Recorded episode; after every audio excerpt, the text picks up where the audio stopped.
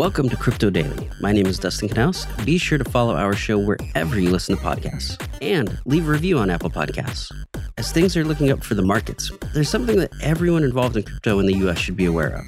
In the recent infrastructure bill that was passed on Friday, it requires brokers to report trader information on transactions of more than $10,000 to the IRS. This, in and of itself, is nothing crazy or new, as financial transactions with banks and other institutions require the same thing.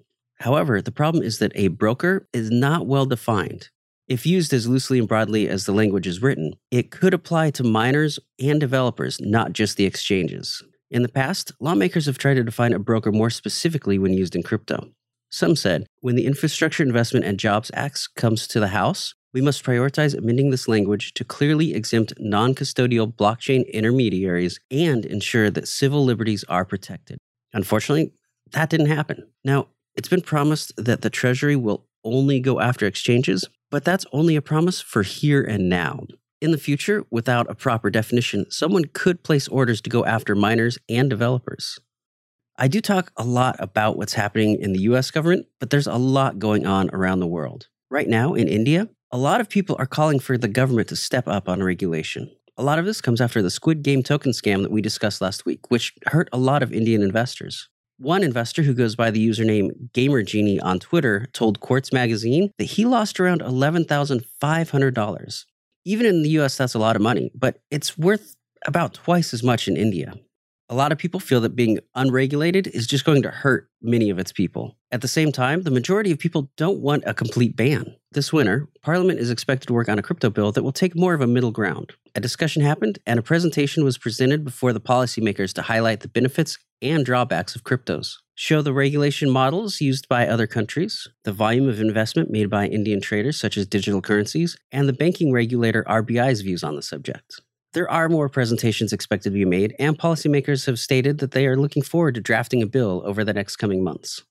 For those of you that use the browser Brave, there's some good news for you. If you don't know about Brave, it's a Chromium based web browser that's known for its privacy. It's also the third most downloaded browser. By default, Brave blocks all ads and tracking of users.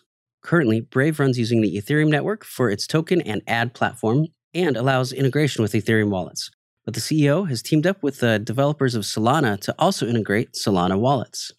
Brave has said, with more and more users and creators requiring tools for fast and affordable access to the decentralized web, this integration will seamlessly pave the way for the next billion crypto users to harness applications and tokens. Now, a big reason that they are turning to the Ethereum competitor is because of the network's high speed and low costs, which can be as little as a tenth of a cent per transaction. So, Brave users, you should have access to that now.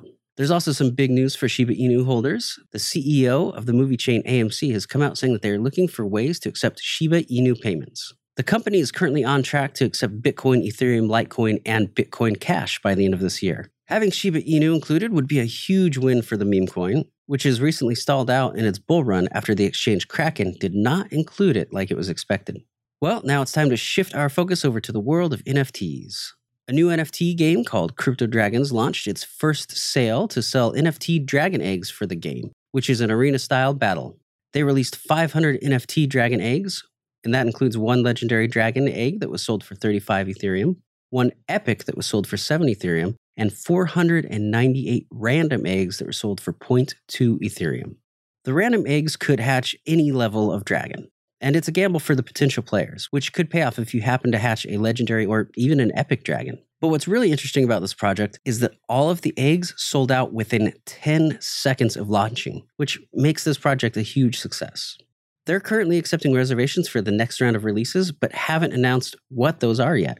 You can check out more on cryptodragons.com. For those of you who love film and entertainment, one production company is taking NFTs even further. Phoenix Waters Production is teaming up with Marvion and Coinllectibles to launch digital entertainment studio Omnific Blockchain Studios. They plan to develop and produce entertainment related non fungible tokens and digital goods. Their first project will be a music one called Marvin's Music Monarch. It will be an NFT only music competition where artists around the world will have their works curated on the blockchain and viewers will vote for it through the use of NFTs.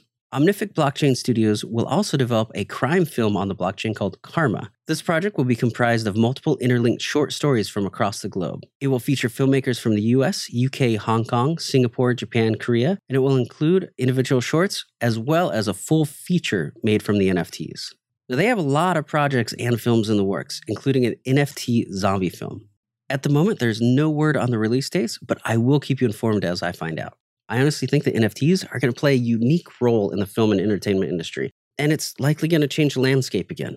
Now, this also means that unions like IATSE should keep an eye on the market and not wait until the last minute to get what's deserved from it. Well, if you're interested in signing up for an upcoming newsletter, please go to cryptodailyshow.com. There you can also find links where you can follow me on social media. Please follow our show wherever you listen to podcasts and leave a review on Apple Podcasts. I'm Dustin Knaus, and thank you for joining me today.